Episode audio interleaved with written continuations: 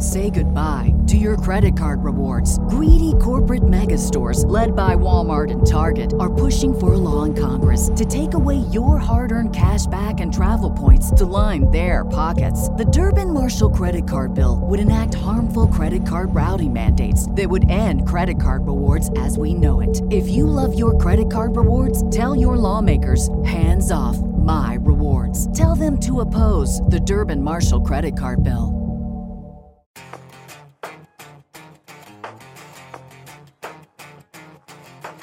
Hey, Nathan, guess where I was at? Uh, I'm going to guess, I don't know, the throne at your home? Well, I was there every day. But uh, a place that you rule. I was also just in Rome.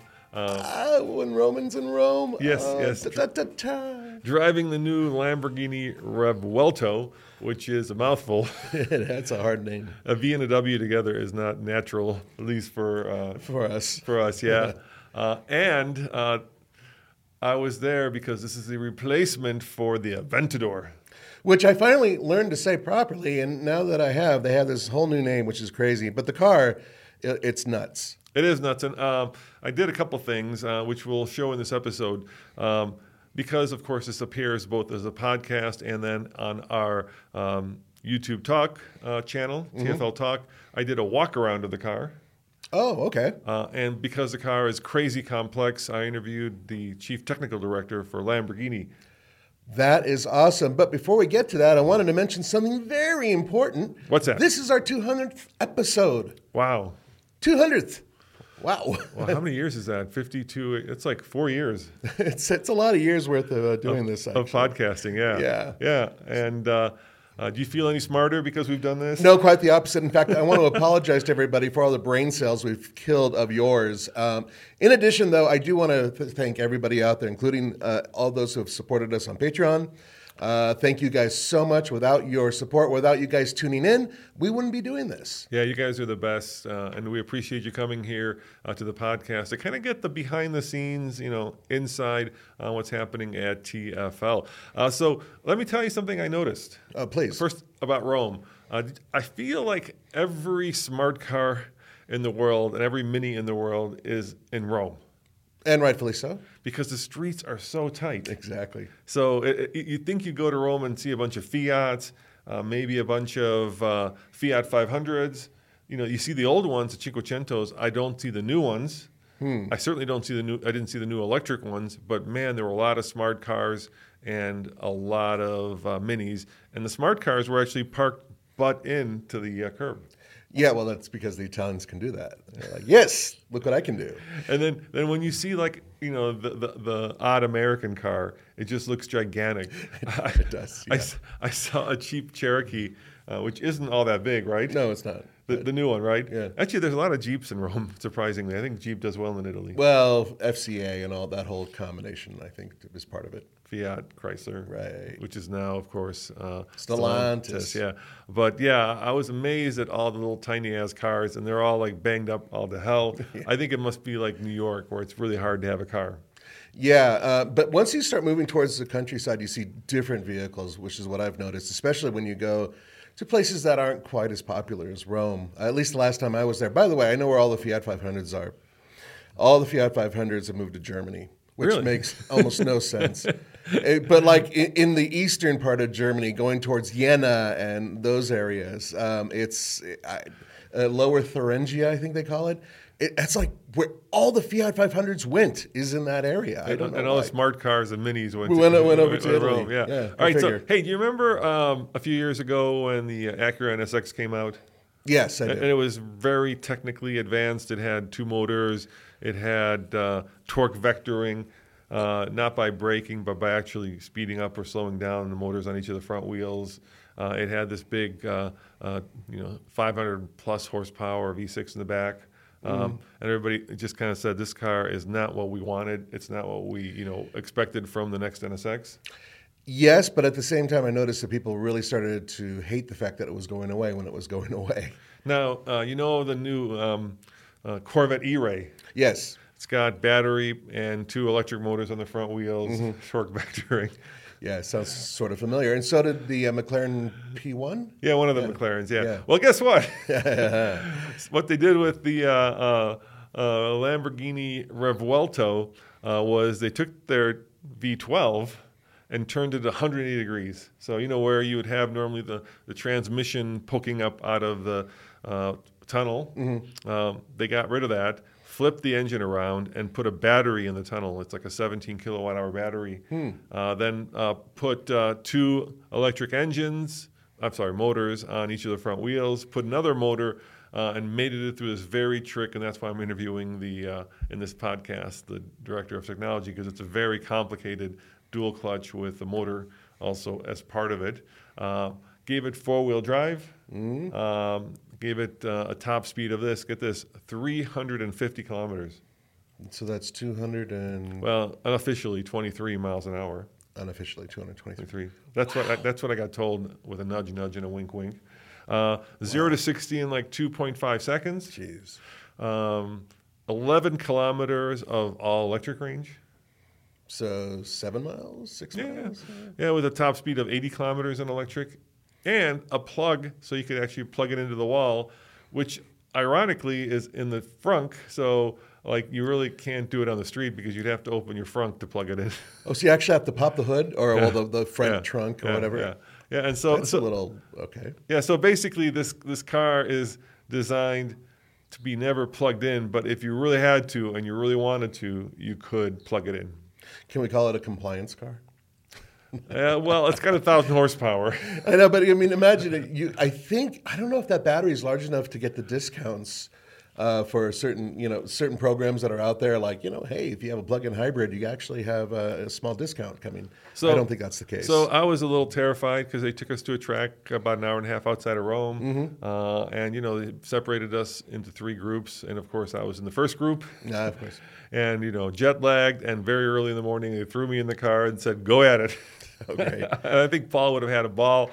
You know, I was like, oh, my God, I hope I don't wrap this thing, you know, around the racetrack in a way that is not fixable. Uh, they put a race car, a Lamborghini race car driver in front of me who was really nice. Uh, and uh, like most Lamborghinis, uh, I don't fit Nathan with a helmet. They had, gave it a little gurney hump to make it a little bit taller. Yeah, I could see it. But basically, the only way I could drive that thing was to lean the seat all the way back. And, of course, I had the sports seat, not the comfy seat, right? Right. Which I don't fit into very well. Uh, so I know I'm whinging. You know, I'm in Rome, the capital of gelato, and I'm whinging about driving a race car around a racetrack. Uh, but you got to keep in mind that, you know, you don't want to have your face tweeted around, or I'm sorry, X'd around the world when you put it into a barrier, because, you know, you're you're kind of jet lagged and not not necessarily. You're not functioning on all cylinders. Yeah. Anyway, so yeah, so I was like laying back, helmet on, following this, and I was too scared actually to look down. But then uh, uh, a little video, we've got a little P O V video coming up, uh, and I think I got up to two hundred fifty-three kilometers. All right. Okay. On the straightaway. Uh, but the good news is uh, that it's very. Uh, Uh, easy to control because of the torque vectoring, so it actually uh, does a lot of uh, a lot of good stuff to keep you on the track and make you look like you're uh, Verstappen uh, when you're not. Okay, well, before we get to Max and before we get into the next uh, to the video clip that right. we were talking about, yes, quick question for you, and this is the most important one that I'm, I have for the entire thing. Uh-huh. Does it feel like a Lamborghini? Yeah, so it's kind of a hybrid. It is a plug-in hybrid. And because of that screaming, uh, we've got sound of that too, mm. uh, twelve-cylinder, it definitely feels like a Lamborghini. Don't don't worry, they have not toned it down.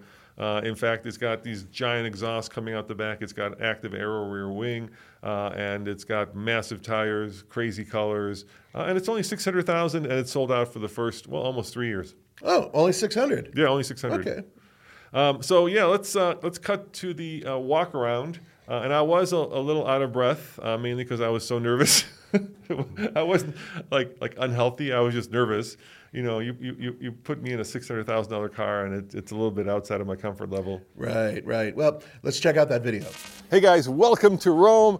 I am here in Italy for the world premiere, the first drive of the brand new Lamborghini Revuelto. And this is the fastest Lamborghini that has ever been produced. It is also the very first plug-in hybrid Lamborghini. And in this video, we are gonna do a complete walk around. It's hiding back here. I'm gonna knock on the door. I'm gonna show you everything about the car. We're going to talk about the design language, we're going to talk about the engine, we're going to talk about the horsepower, uh, we're going to talk about how much it costs, and at the end, I'm going to even tell you how you can get one, or can't. Stay tuned for that. Anyway, come on in here, um, and if this looks familiar, it's because it shares the same design language that Lamborghini has had since the Countach, and you can tell that by coming over here and looking at this poster. Now, the designer that I just spoke to said he was inspired by a spaceship, but there's the Countach, there's the Diablo, and of course the Murciélago, finally the Aventador, and now the Revuelto. And you can kind of see the design language and where it came from. Same thing from the back. Obviously the exhaust locations have changed, but Countach, Diablo, Murciélago, Aventador, and Revuelto. And I gotta say, you know, this is a car that, well, is kind of a bridge between the past and the future. And when I say past, I mean the V twelve. This car does have a V twelve, but it also has an electric motor. Now, if you've been with T F L for a long time, you'll note uh, that ah, maybe five years ago, I did the first drive of the N S X. Uh, and the kind of the architecture of this car, the internal architecture, is very similar to the N S X. But before we get to talking about the powertrain and how much power it has and how it works as a plug-in hybrid, let's talk about the design. So let's go to the front and let's take a look at it. Uh, and there's another thing that the designer used, and you'll see it everywhere, uh, the letter Y. So spaceship and the letter Y. And of course, the most prominent letter Y is right there. Uh, and that has become kind of a classic of modern Lamborghini design. You'll also see it over here in the wheels. So once again, the letter Y. And by the way, um, you can have two setups. You can have twenty-ones in the front or and twenty-twos in the back, or you can have twenty-twos in the front and twenty-threes in the back, depending if you want performance or streetability. More Y's, of course, right here in the in the taillights. Once again, a Y. Um, and it's just very Y-ish. Everywhere you look, you can kind of see a confluence of the Y and of the modern spaceship design. Uh, the designer was also proud of this, which is kind of the hump. Uh, and I just spent, I don't know, about half hour on the track. And the hump here, once again, the Gertie hump, if you're looking back into the days of old racing, allows you to have a little bit more room when you're wearing a helmet. Now, the car is a little bit bigger than the Aventador, a few centimeters bigger, and quite a bit wider. Uh, and um, that gives it a really, I think, interesting stance uh, and a lot of road presence. Now, here's the interesting part. You maybe think to yourself, what's different about this? Is this car that different from the Aventador? And it is. It's a completely ground-up design. So everything, both on top of the skin and underneath the skin, has changed from the Aventador. But perhaps the most interesting thing that has changed is right here under the hood. By the way, carbon fiber. Check this out. Look at this. Yep. It's got a plug. And that's because this car has a three point eight kilowatt battery. Uh, and the front wheels are not connected. And you can hear it out there. So if you hear the sound of an angry V twelve, it's because, of course, we're at the racetrack. But I was saying, so the front wheels are not connected with a drive shaft to the rear because this vehicle has not one, not two, but three motors. And so what you have is you have two independent motors in the front, um, V twelve in the back, another motor in the back, uh, for a combined one thousand, a little bit over one thousand horsepower, um, with the V twelve putting out eight hundred fifty horsepower, zero to sixty. Yeah, get this, two point five seconds, top speed of over three hundred fifty kilometers, give or take two hundred twenty miles an hour, two hundred twenty-three I've heard, um, which is pretty phenomenal. And of course, all-wheel drive all the time. But here's where it gets super interesting. Not only do you have all-wheel drive all the time, but you also have torque vectoring. Uh, so basically, not torque vectoring by braking, but torque vectoring by power. So in other words, if you're going around a curve and you want to make sure that the car cuts that perfect apex, the car will send power to the outside wheels, which will spin a little bit faster, giving you a beautiful line, allowing you to cut that apex just right, which I did not do when I drove it on the track. Now let me show you, of course, the most key figure. We're not going inside yet, but of course, every Lamborghini has to have scissor doors, uh, as does this one. But check this out. You'll note there's no cover on the engine.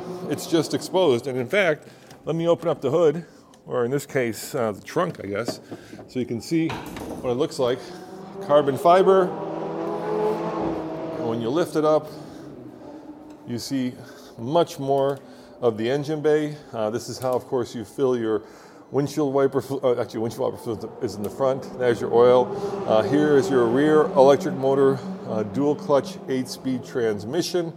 Um, yeah, um, the other cool thing about, of course, not having a cover on top of the engine is not only can you see it, uh, but you can also cool it better. So all of these cooling ducts are meant to give this vehicle much better airflow, much more downforce. Um, there is a wing right here, and we'll talk about this a little bit later, that deploys. There's also a control on the uh, steering wheel that allows you to deploy it manually in three different positions. Uh, and unlike, let's say, the Porsche G T R S, uh, this is not a downforce car.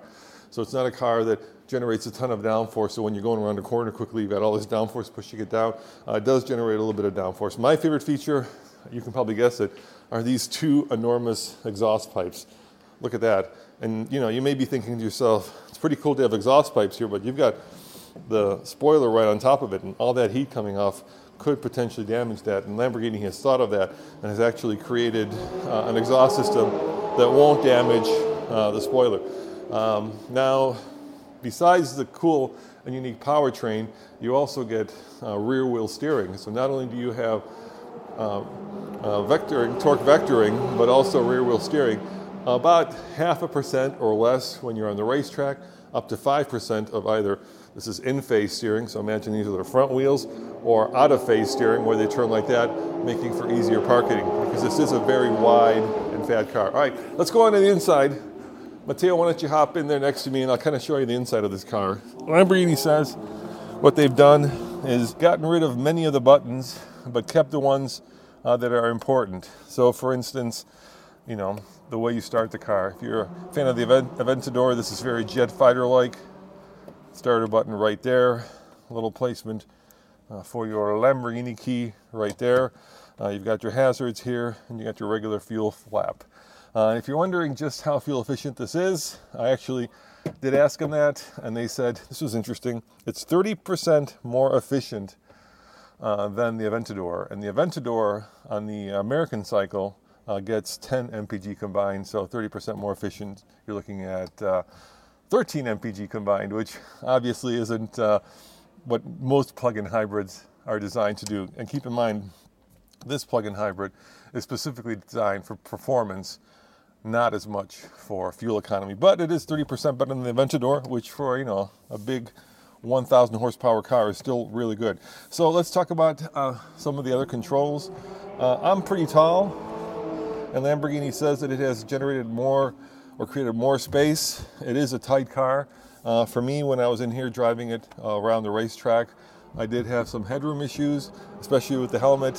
But you know, that is uh, one of the um, one of the downsides to, you know, sports cars, especially low slung sports cars. Now, if you can come over here, I want to show you what's on the steering wheel. So come on over here and I'll show you the kind of steering wheel.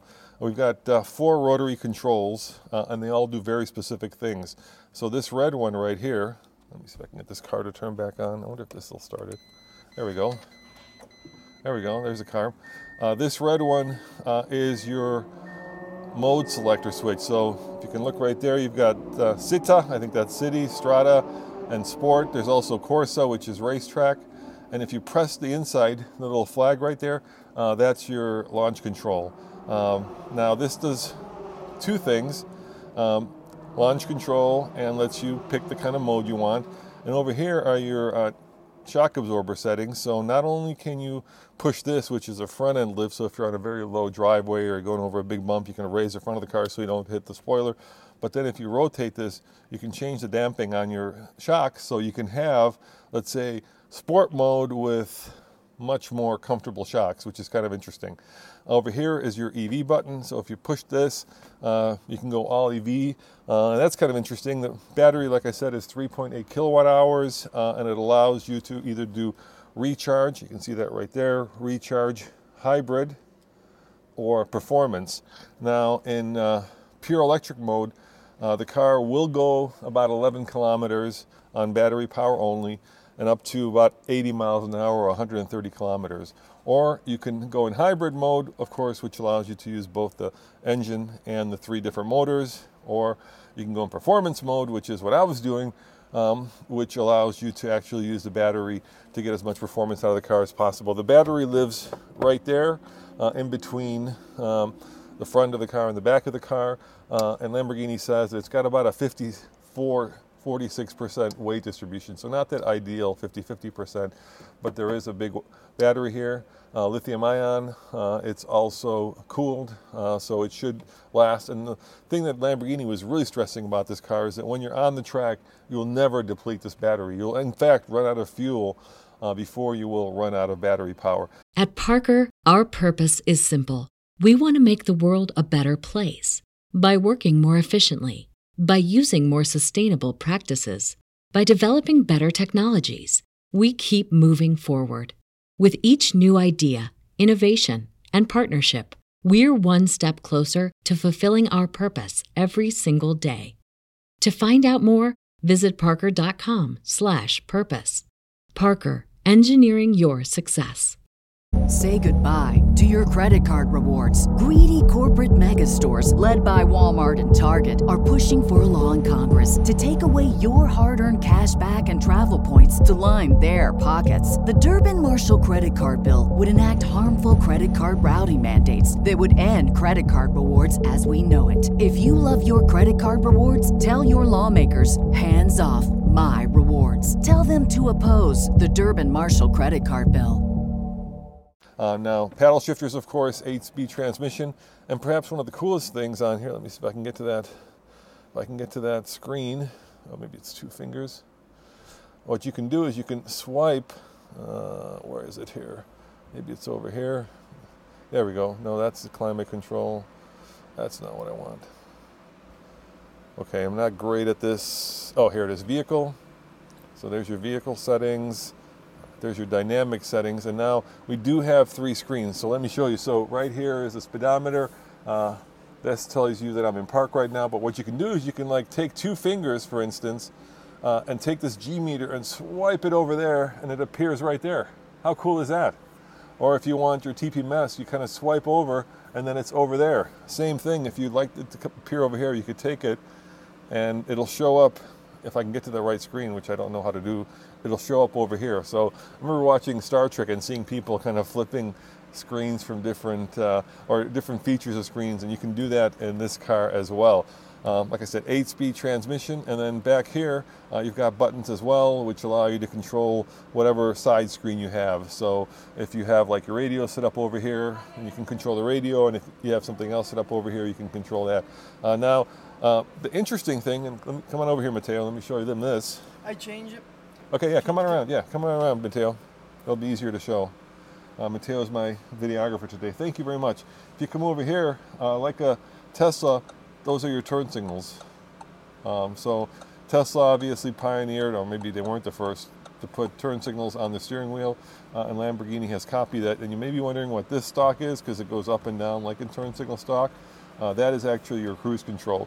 Uh, now, this is the first uh, Lamborghini to have full A D A S, in other words, um, you know, blindside monitoring, monitoring of the um, of the road, so you can stay within the lanes. Not full self-driving, but nevertheless, a lot of the controls uh, that most modern cars have.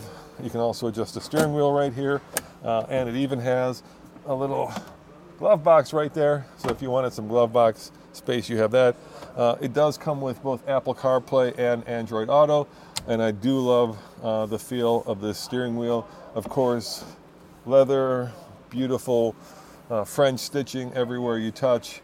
It feels very expensive with a lot of carbon fiber, because the tub itself is a carbon fiber tub, so it does, um, you know, the supercar proud. Uh, let me get out for a second and we'll kind of wrap up this initial walk around. I want to hit the videographer. And, and Lamborghini says it's actually pretty easy to get in and out of. And I have to agree, you know, because I have a hard time being a taller driver getting in and out of these cars. I mean, let me turn it off. Punch it off here. There we go. Uh, and it's not that difficult to get out. A little bit harder when you have a helmet. But I got to tell you, even though this car is very much track focused, I'm not sure how many people will actually take this on the track. So let's kind of wrap up what this car is and what it competes against. Uh, the S F ninety Stradale would be an obvious competitor. Obviously a Porsche G T three R S, a lot cheaper, because I was going to tell you how much it costs. six hundred thousand dollars, give or take, for the new Revuelto. The downside to that is, if you're looking for one of these, uh, Lamborghini says that they have pretty much sold out the first two, maybe even three years of production. So unfortunately, uh, this beautiful car is already sold out. I guess um, people really want a car that's kind of this hybrid, not just in terms of what it is, but in terms of where Lamborghini's going. Now, you're gonna hate hearing this, but it's true. Uh, the auto industry is going electric, and this is kind of a bridge. So if you still love the passion and the power and the performance of that giant engine in the back, um, I think it's six point five liters, eight hundred fifty horsepower, you can get it. And if you want the technical sophistication of having a car that runs on electricity and then, then has torque vectoring, has four-wheel steering, uh, and is computer controlled so that you can get the most performance out of it on the track and at the same time have a comfortable driving experience, well, uh, this could be your car. Uh, delivery should start before the end of the year. Uh, and I gotta tell you, uh, I really want one. I just don't have six hundred thousand dollars to spend on a car, but it's absolutely stunning. Uh, certainly everything a Lamborghini should be. Uh, maybe if you can show them kind of going around the track. Oh, look at that. Over there uh, is the L L M, what is that, two thousand? Uh, the Rambo Lambo. Do you see it, Matteo? Hiding behind the uh, Urus, the red car. Let's show them the car on the track. Actually, let's go, you know what, let's go to the front. We'll show them the car on the track so you can see what, it, what it's like when, when it's on the track. And you can listen to it, because uh, the sound of that uh, engine is just glorious. So let's go, uh, let's go see what they look like. They're all over here. Many colors. I think uh, they said up to four hundred different colors uh, to choose from. I love this uh, matte gray color, but I'm kind of a fan of the orange, even though the yellow is pretty good. So these guys should be leaving pretty soon, and we'll get a sense for what it sounds like. There he goes.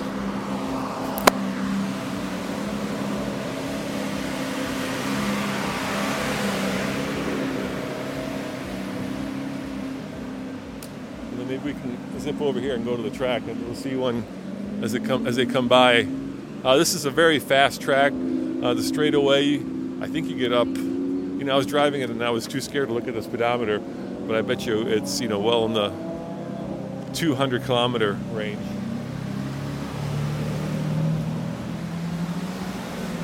And let me know in the comment below what's your favorite color, and we'll end this video as as they come around in full tilt. And you guys can get a sense for what it sounds like. Uh, you know, I kind of feel like uh, we're living in interesting times, because obviously we're going from internal combustion to electrification, uh, and this kind of in-between step, oh yeah, even though it's, you know, uh, something that uh, a lot of people out there think is uh, not great, because you're carrying around basically two power, in this case, three powertrains, right? You've got three electric motors and this big giant Uh, V twelve in the back, not exactly the lightest thing in the world, but when you do combine them in such interesting ways that it makes it much easier to drive the car, makes it much easier to steer the car, especially at its limit, uh, it does make for a very entertaining car. And I gotta tell you, I was really scared. Here they come. Let's listen.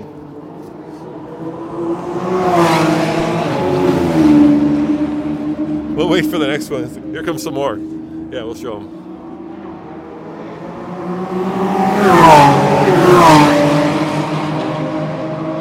Great. I gotta say, when I first came here, I was invited to this program on my birthday, and I was both excited and a little terrified. You know, taking a thousand horsepower car on a racetrack uh, where you're, you know, at full boil, unless you're Paul, is rather scary. But this car is a pussycat. Uh, so Nathan, is this a car that um, if you had one, well, as of this taping, there was a one point seven billion dollars lottery that somebody won. If you yeah, had won that, yeah. would you go and kind of bribe your way into buying one of these so that you could get to the head of the line? Or would you, you know, it competes like with the, uh, I think it's the S F ninety, uh, Stradale, Stradale, Stradale, Stradale, Fer- Ferrari.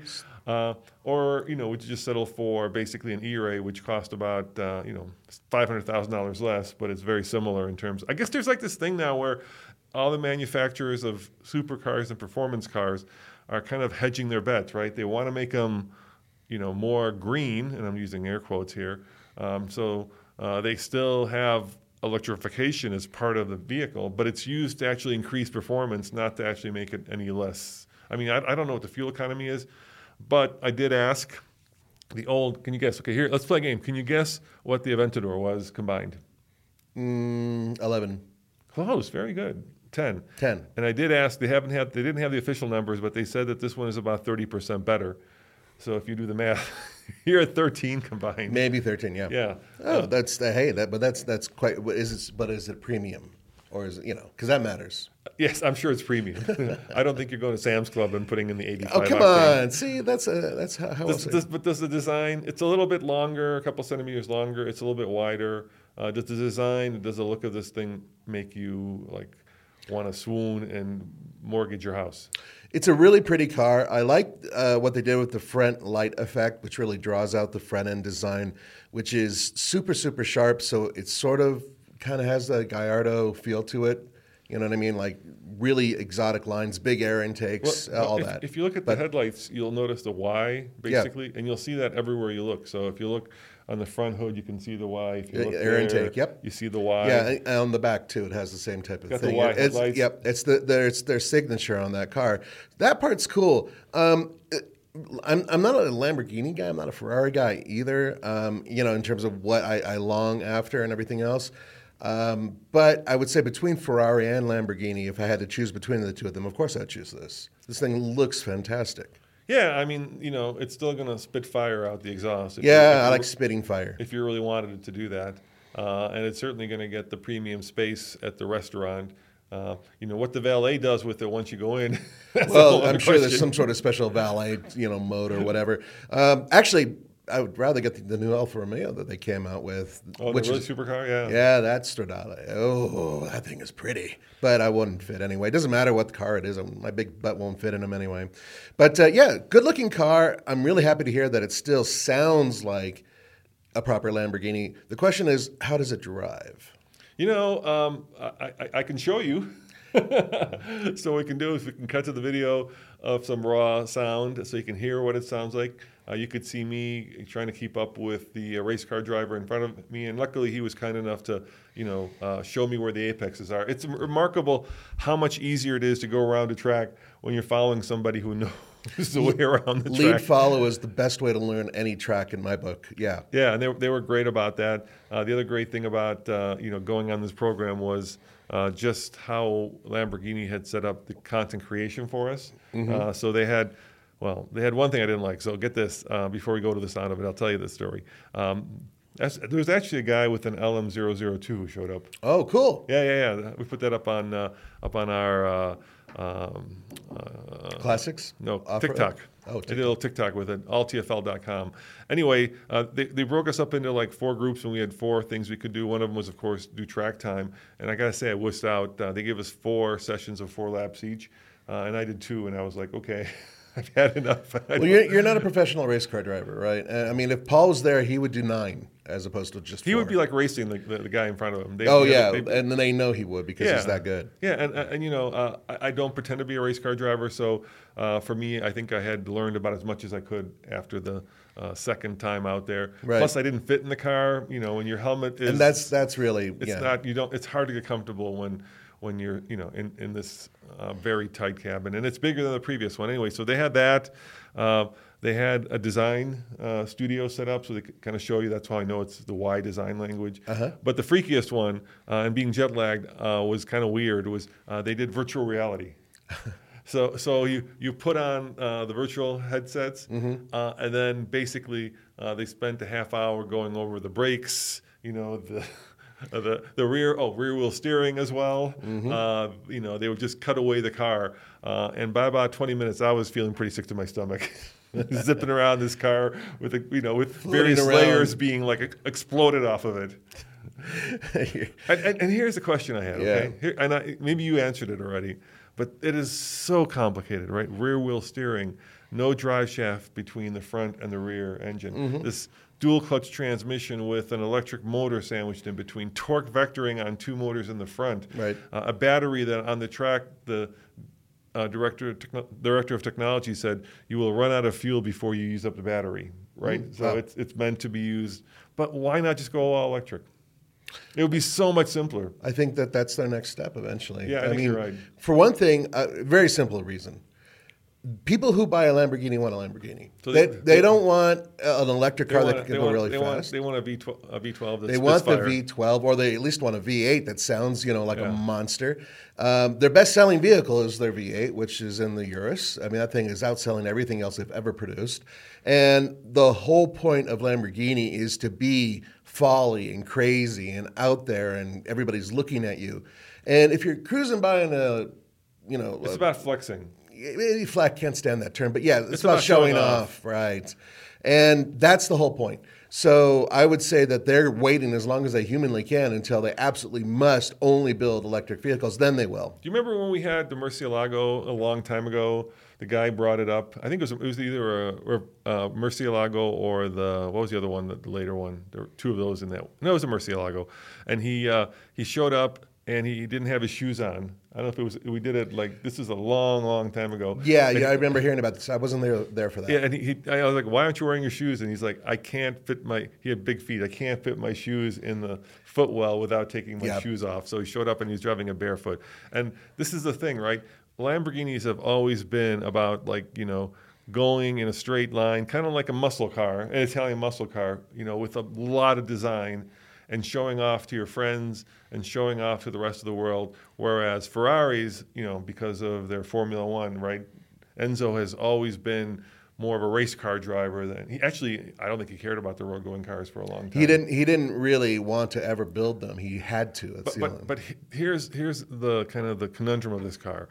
Because of all the technology, and because, of course, you know, it's owned by, Lamborghini's owned by the Volkswagen Group, which also yeah. owns Porsche. And so there's a lot of parts in there that are shared with many of the... Audi and whatnot. Exactly. As well, yeah. uh, the car is actually really good on track. Previous cars built by Lamborghini have been great, but not, you know, not the sharpest knife in the drawer when it comes to being on track. This thing, like I said, was incredible on the track. Uh, and it still had that kind of classic Lamborghini D N A. So um, I worry about the complexity of it. If I owned it, I think, you know, you probably make sure you do all your required maintenance.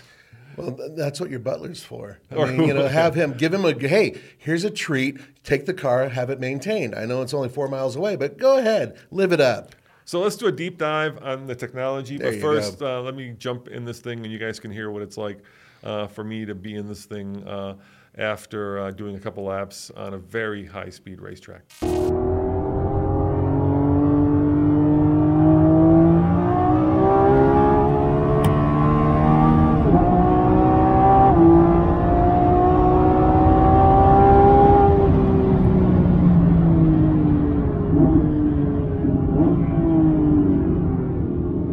So what's it like to drive a uh, the Lamborghini uh, Revuelto on a track? Well, it's quite exhilarating, but in a lot of ways, for somebody who's not a uh, race car driver like Paul, who usually is, it's actually not as terrifying as you may think uh, because of uh, the weight distribution of the car, and mainly because of the all-wheel drive. It can send power to the rear, it can send power to the front wheels, it can do torque vectoring, and it makes uh, you know, going around a track uh, much easier for novice drivers like myself. But does that make it any less exhilarating? In some ways, yes, but sometimes being terrified can be fun, but oftentimes being terrified is just being terrified by a thousand horsepower car. And it's nice to be able to feel like you can take it on a very fast, high-speed track and not look like an idiot doing it. So I'm going to give this car the Roman approval uh, for high-speed driving on a racetrack. My name is Ruben Moore. I'm the Chief Technical Officer of Lamborghini. Well, thank you very much uh, for taking the time to show us the new uh, Revuelto. Did I say that right? No, it's, it's really excellent. Okay. The pronunciation is excellent. And does that come, is that a bull? Is that, yeah, yeah? Exactly. It's a, in, based on our tradition, we always use bull names for the cars. And also this was a very successful bull.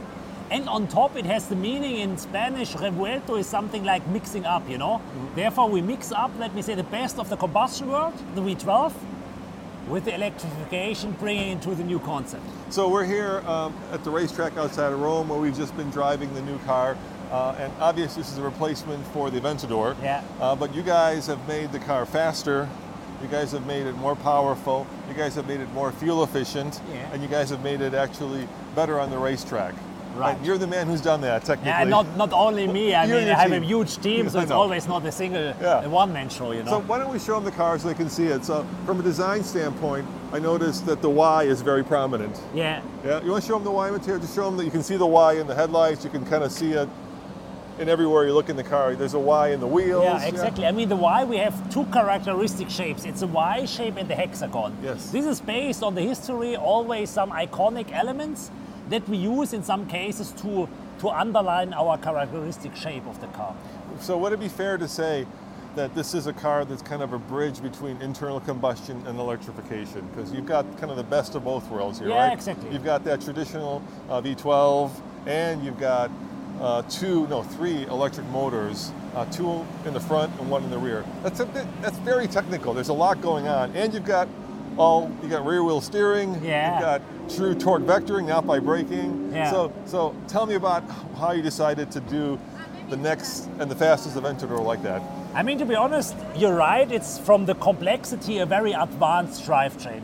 And we have decided to go in this direction to avoid any compromise. Because we, we said, okay, if a Lamborghini goes in the electrified world, it has to have advantages for the customer. So not only the good numbers on the paper. So real performance, performance consistency, and also very high level of emotions, because we know that we and our customers love that the car has a character. We didn't want to lose this character in the, let me say, only by introducing new technology. So for us, the, let me say, the fundament was improving the performance, improving the drivability, the driving thrill, remaining and even increasing the level of emotions. Well, let's go inside, we'll close the door, and we'll sit down and talk about that some more. Yeah. Because it's going to get loud. Can you close yeah. the garage for us? Do you mind? So three point eight kilowatt hour battery. How does the battery interact with the internal combustion engine? Tell me about the dynamics of that. I mean, first of all, I have to say that the, the, the main, I start always with the targets, because you, and at the end of the day, from the engineering perspective, you need to have, have a clear vision and mission, and based on this then you define the components, because it's not, if you start with the components, okay, eventually you're li- limiting already. So what yourself. was the vision? I mean, the vision is to have, for sure, bring the performance on another level, but also to ensure the performance consistency. And performance consistency in this context means that the performance of the car has not to depend strongly on the state of charge of the battery. This was one point. And secondly, that we ensure that under, even under hard pushing driving conditions, you were pushing today very hard, you are not able to empty the battery. And therefore you end up with a rec- number of recuperative energy that you need. Based on this, you decide the battery size and the electric motors, and then you have, then you end up with the architecture, not the opposite way around. So you set a goal and then you bring in the architecture to meet that goal. Exactly. I mean, at the end of the day, all the single technology has to support the task of the car. And the task of the car is for sure to, uh, to allow the best performance of every street Lamborghini, but also to have this kind of emotional involvement. So we've got some pretty impressive numbers, zero to sixty or one hundred kilometers yeah. in two point five seconds. Yes, right. Top speed around three hundred thirty kilometers or about... No, three hundred fifty kilometers. three hundred fifty, sorry. Even and, a little bit higher. Yeah. And like just over two hundred twenty thirty percent uh, better fuel economy than the outgoing Aventador, yeah. which if you do the math is around thirteen M P Gs, so it's not okay. great. yeah. it's, a, it's still a supercar. yeah. yeah, yeah, I mean, for sure it's clear, but, but this was also part of the concept. We didn't want to have a downgrade from the performance perspective. We want to have more. We have more combustion power. We have on top the electric component, not only for the power, but also for the drivability. I, I mean, probably you can confirm that the drivability of this car is not only one step forward, it's even several steps forward compared, compared to the predecessor. Yeah, now one of the things obviously that this car is not is a high downforce car, right? There's a, there's a, uh, there is a, a spoiler that's yeah, movable, movable, but yeah. it's not like a Porsche nine eleven G T three R S. No, it's a different category. Yeah, it's a different category. Uh, so tell me about how you use torque vectoring to make it, you know, drive better on the track. Yeah, I mean, at the end of the day, this is the key for for the re or this is the reason why the car drives like it drives, because we use this flexibility on the front axle with two independent electric motors, axial flux machine, by the way, to control the positioning of the car following the trajectory what the driver wants to have. There are two different scenarios. Scenario one is the, the, the car recognizes, oh, the driver wants to go in the corner, then we use the torque vectoring and the rear wheel steering to shorten the radius. Means we position the car that the car is easier turning in the corner. Which makes, it, makes it feel smaller, it makes it feel makes more nimble. Smaller, exactly. It feels much more compact, yes. much more It's compact. A big car. Yeah, I mean, for sure. Yeah. This is part also of the D N A, because the Lamborghini is always an optical statement also. If you see the car, you have to say, okay, I respect, this is really an, uh, let me say, a, a, a impressive car. On the other hand, what you mentioned, we use the torque vectoring in fast corner situations also to stabilize the car. So we make, technically wise, exactly the opposite. We are controlling the yaw angle in the sense that before the E S C, the control, let me say the control umbrella would jump in, we use the torque vectoring to position the car in its most stable way. So, and this gives you the impression that the car has subjectively more downforce from the stability point of view. So it feels like it has more downforce than in reality it has. And then you're not using downforce as much, which is also detrimental to power. Yeah, or top speed. I mean, you yeah. know that in our for our brand, also the top speed is a huge, a huge K P I. We didn't want to have a. I mean, because you have to you have to live with compromise. If you have if you build up a huge downforce car, you sacrifice the top speed. And in this car, we didn't want to sacrifice the top speed. Was it a challenge putting all these components into one car? Because when you deconstruct a car, there's a lot to it, right? I yeah. mean, it would be easier if it was all electric, right? Because you wouldn't have to marry all these different components. So you've got a dual clutch transmission, which eight is speed, yeah. eight speed. You've got uh, you know a big internal internal combustion engine. You've got three motors. You've got a battery that you got to cool. There's a lot going yeah, on exactly, in this exactly. car. You got rear wheel steering. I mean, therefore, from the technical complexity, it's more complex than yes. a full electric car. Yes. And for sure also more complex than a, than a combustion car. The real complexity, I have to say, is not so much, for sure you have to package all the things, so you have to bring the, let me say, the hardware in the car. The real, uh, the real deal is the electronic interaction, and also then if you have the control strategy of the car, to do it seamless and homogeneous. Because there are also, the, the risk is that you lose a little bit, let me say, um, your way, and that the driver feels some strange movements, some strange well, it, reactions. I mean, I guess what you could get is a car that feels like it's being driven by a computer, right? Yeah, because exactly. there's so much going exactly. on. So you like go, play, you, not, not, nothing against PlayStation, but a little bit like, yeah, uh, it, like you lose, uh, you lose the computer the, game. Yeah? You lose the soul. Yeah, and, and this is this is something for sure we have to we have to avoid as much as we can, because Lamborghini is about soul. I mean, we are always, also in the past, we were always about performance, but not only. We are not the brand that is defining the brand value, the brand positioning only via the lap time. For sure, we want to improve. We want always to beat ourselves, to beat the competitors. But it's not only about lap time. It's also about the smile of the driver is he, if he, if, during his driving. And to have this, you need a You need an authentic behavior, and you need, let me say, also a limit that a driver, not a race driver, can access. Because at the end of the day, the majority of our customers are not race drivers. And if they cannot enjoy the car, sorry, it's not the right, uh, it's not the right target. Do you think that this car has come along at the right time? So what I'm thinking to myself is, you know, eight years ago or something, there were these hypercars that were hybrids, right? The N S X is very similar to this in its makeup, uh, the P one, but maybe those cars were just a little too early for their time. Mm-hmm. You, you think that we're at the right time now for, for this kind of a hybrid where you get, I think, what, eleven kilometers of pure electric, yeah. but you have a hybrid that's meant for track as much as it is for fuel economy? Yeah. I mean, to be honest, for sure, there is always, in, in, in the history, there is always this kind of forerunner that, by the way, you need also for the technical, uh, for the technological progress. So I, I would not say that it was too early for them. Uh, because, I mean, if I look at, the, for instance, the nine eighteen Spider, it was also a very sophisticated car with a, with a, with a very, let me say, good integration of all the things. But for sure, you feel that in the technology ten years after or even more, for sure, you have today much more possibilities. And therefore, for us, it was now the right time, because now we have the ingredients that there is no disadvantage for the customer. There's really no disadvantage. I mean, the hybridization brings more performance, brings more drivability, and even in more, more let me say, more emotions. More. I give you I give you one stupid okay. example. For instance, the hybrid power allows us to focus on the combustion engine more on the high rev region. So we have even increased the revs. We have from the camshaft, from the timing, we, we could focus from the torque curve much more on the high rev limit, because we have the electric torque at the beginning. At the end, you are faster out of the corner, and you have more fun if, rev- if you're revving up the engine. So there is really only plus points. So this is my, I call it softball question, the easy one. What's your favorite part of the car? If you know, if you look at it, what are you the proudest of? What's the thing that you would point to and say that is something that is so interesting and unique that no other vehicle has it?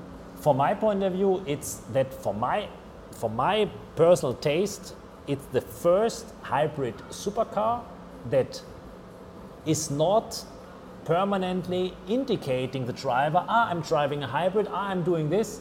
It's simply a very fast, highly emotional supercar. And on this I'm proud on. Yeah, yeah. Well, Lamborghinis have always been, as the youngsters like to say, about flexing too, right? It's it's not just about, like you said, lap. If you want lap times, get the S T O, yeah. right? If you want something that obviously, you know, has beautiful stands, you take to the restaurant and it'll get parked in the front. Yeah.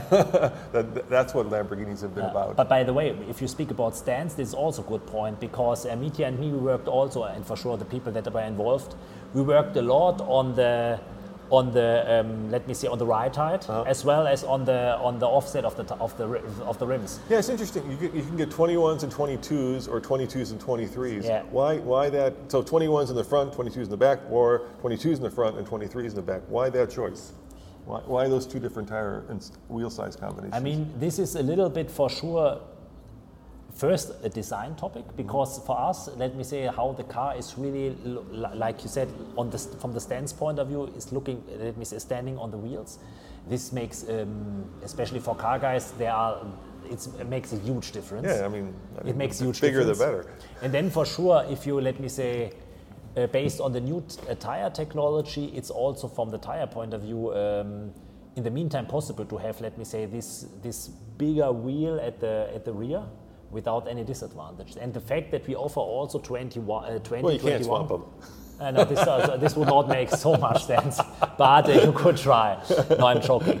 I mean, uh, the fact that we offer also, let me say, the smaller, for sure, from the pure driving performance point of view, the smaller rim size is the better choice, because you have much more possibilities with the tire compound. I noticed that uh, you didn't put the charger uh, plug on the outside of the car, but you put it inside yeah. the frunk. Yeah. And so I don't think this is a car that somebody's going to be pulling up to a public charger and plugging in, right? This is more of a car that you plug in at home, or you never plug in, right? Theoretically, this is, therefore, I mean, for sure, the fact that the plug is not, uh, or let me say, the, the charge, the opening for the charging is under underhood is, has aesthetical reasons, because we don't wanted to avoid, let me say, an additional opening.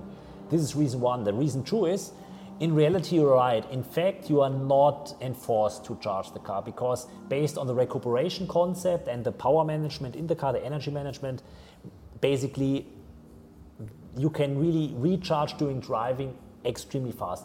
In, in five to eight minutes, depending on your driving profile, the battery is full again. So, so you were saying that uh, there's never a situation where the battery will be completely empty. Yeah, so I mean, for sure, if you drive full electric, yeah. then you can empty the battery. But on the track, so you'll, on the, on the, you'll on, run out of fuel before you run out of battery. On the majority of the tracks, never, because you run out. Here, for instance, I can give you the example on this track, and you have still also some really high, let me say, high load sectors. So it's not that it's a, it's not a tiny racetrack, Vallelunga. You have also yeah, a reach uh, up to two hundred seventy kilometers per hour.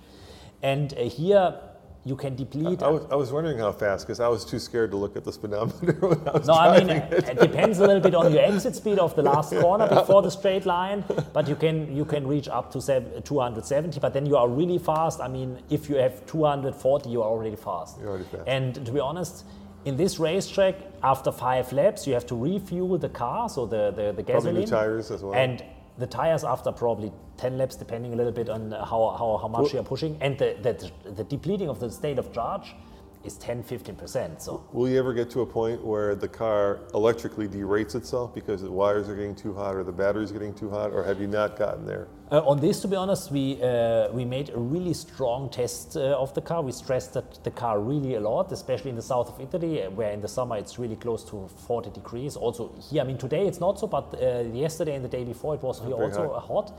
And there is no derating of the battery because the battery itself is a uh, is.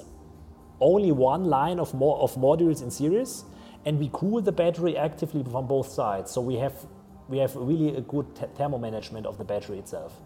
It's not like in the if you speak about full electric cars, sometimes you have the problem that you cannot bring out the heat in the inside of the battery, because if you have not a direct cooling or really cooling from every side, it's hard, let me say, to bring the, the heat out of the battery. In our case, it's not so an issue because we have only one one string at the end of the day. Now I noticed that you can also change the uh, dampening on the on the shock absorbers. Yeah. And what you can do is you can pick like Strada, right, which is street, but you can also then get the kind of um, stiffness out of the shocks that you would have in Corsa mode. That's yeah. kind of cool that you can customize the yeah. uh, the you know how how how firm you want the ride to be based on yeah. not just the pre-program, but based on your individual yeah. needs. And this is also a thing that for sure today at the at our track day, it's it's not the main focus point, but I can tell you that also on this, the the new Revuelto is a huge step compared to the to the predecessor, because the bandwidth of between driving comfort and handling and performance capabilities is incredible. Because on this car, also regarding the shifting behavior, for instance, you have in Sport and Corsa still a very emotional shifting, a very fast shifting. Yeah, I noticed that, very fast. But if you drive on Strada, you have also in automatic mode a very smooth shifting. So you don't get that. So it's, then you can also, let me say, long distance traveling is easier. You're not so stressed. Also in the city center, you have not this kind of uh, nicking. So it's really uh, from the from the let me say from the purpose that the customer can use the car. It's really uh, an incredible step forward. Does the car have over-the-air updates? Can you update some of the things over the air? Can you change them? We we have the we have the uh, over-the-air update uh, capability in the mm-hmm. car. I noticed, it, I noticed it has CarPlay and Android Auto as well, yeah. uh, and full, mean, full A D A S as well, which is cool. Yeah, is that the first Lamborghini that has A D A S? All of the you know driver aids.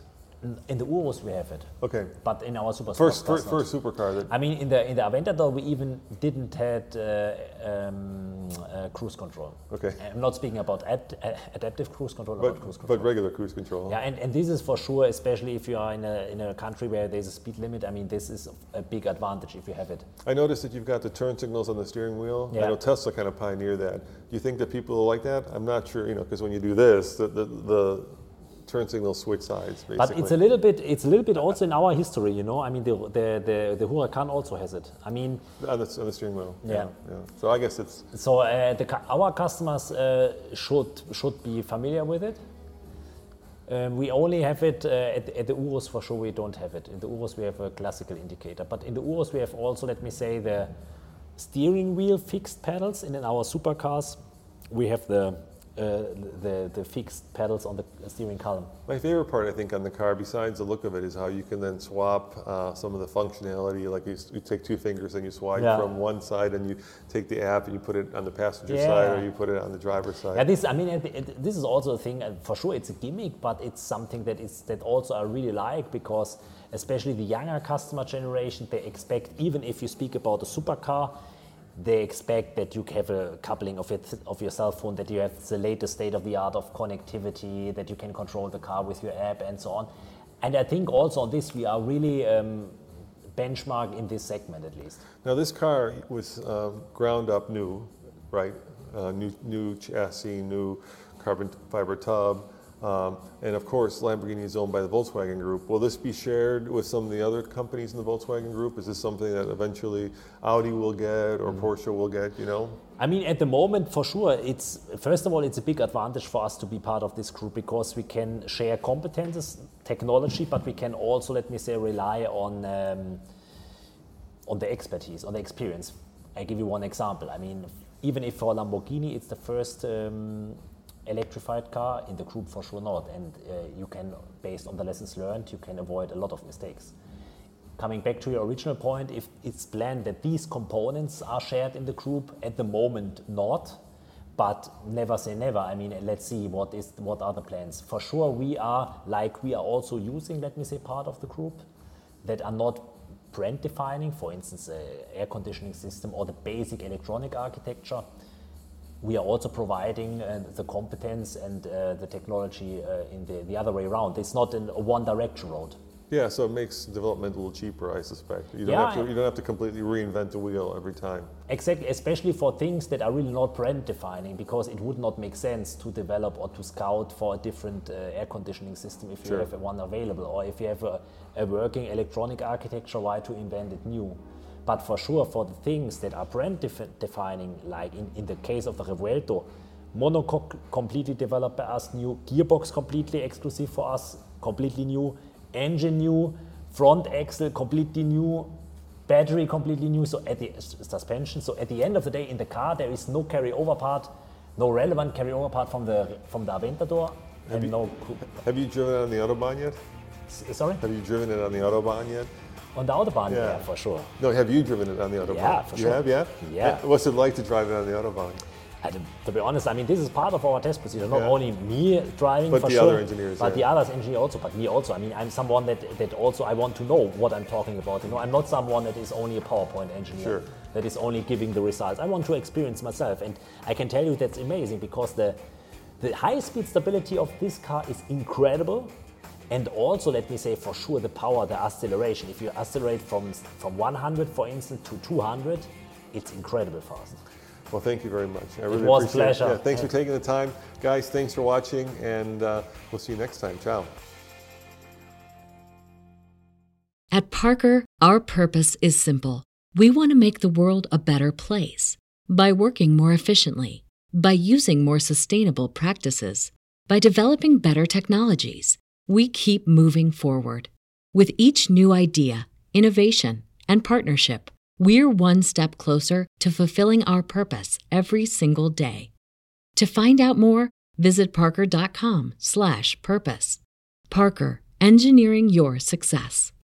Say goodbye to your credit card rewards. Greedy corporate mega stores, led by Walmart and Target, are pushing for a law in Congress to take away your hard-earned cash back and travel points to line their pockets. The Durbin-Marshall credit card bill would enact harmful credit card routing mandates that would end credit card rewards as we know it. If you love your credit card rewards, tell your lawmakers, hands off my rewards. Tell them to oppose the Durbin-Marshall credit card bill.